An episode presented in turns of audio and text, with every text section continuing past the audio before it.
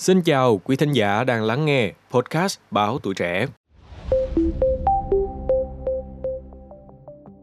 Thoạt nghe, tầng bình lưu của trái đất dường như có vẻ êm đềm và tĩnh lặng. Nhưng mới gần đây, khinh khí cầu chạy bằng năng lượng mặt trời đã phát hiện những tiếng ồn kỳ lạ ở độ cao tận 21 km so với bề mặt trái đất của chúng ta. Và các nhà khoa học hiện nay vẫn chưa thể lý giải được chúng. Tầng bình lưu hay còn được gọi là tầng tĩnh khí. Đây chính là một lớp thuộc bầu khí quyển trên trái đất và một số hành tinh khác.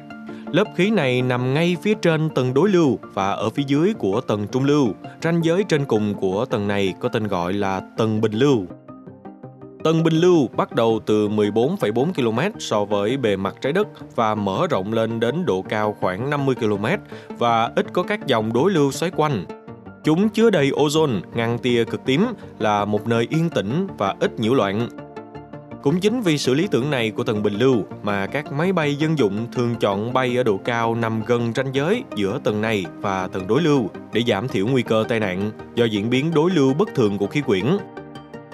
Khoảng thời gian gần đây thì các thiết bị chuyên dụng của khinh khí cầu bay ở tầng bình lưu đã phát hiện những tiếng ồn kỳ lạ xuất hiện tại tầng này. Chúng được các nhà khoa học gọi là hạ âm vì những âm thanh này có âm vực thấp đến mức tai người không thể nghe thấy. Trưởng nhóm điều tra Daniel Bowman, một nhà khoa học cấp cao tại phòng thí nghiệm quốc gia Sandia ở New Mexico, Mỹ cho biết rằng dạo gần đây ở tầng bình lưu có những tín hiệu âm thanh bí ẩn xuất hiện vài lần mỗi giờ. Nhưng mà nguồn gốc của những tín hiệu này từ đâu ra thì các nhà khoa học hoàn toàn không biết. Hàng loạt những âm thanh xuất hiện bao gồm âm thanh của sấm sét, sóng biển, âm thanh phóng tên lửa,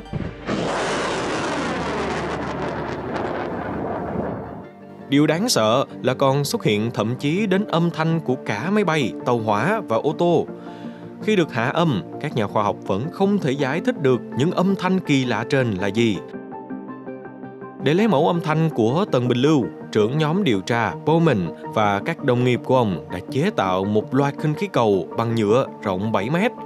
Nhóm nghiên cứu đã buộc chặt chúng bằng các cảm biến siêu âm gọi là microbarometer và thêm bột than vào đó.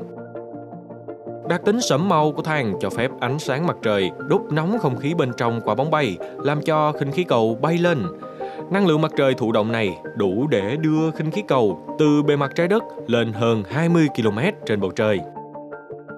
Cũng nhờ đó mà các nhà nghiên cứu đã gửi đến 50 khinh khí cầu lên bầu trời để lấy mẫu tiếng nổ và tiếng âm âm của tầng bình lưu.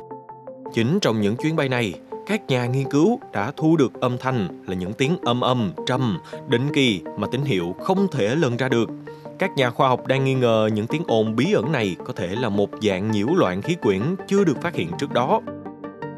Những phát hiện của nhóm nghiên cứu từ các khinh khí cầu đã được trình bày tại cuộc họp lần thứ 184 ngày 11 tháng 5 của Hiệp hội Âm học Mỹ ở Chicago. Cuộc điều tra của nhóm nghiên cứu về các âm thanh trong tầng bình lưu vẫn đang còn tiếp tục. Vì vậy mà những âm thanh đó là gì, từ đâu xuất hiện vẫn luôn là một bí ẩn kỳ lạ.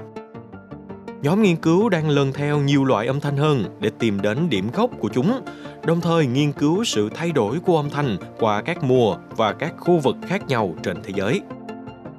Mong là số podcast ngày hôm nay đã mang đến những thông tin thú vị về khoa học cho quý thính giả.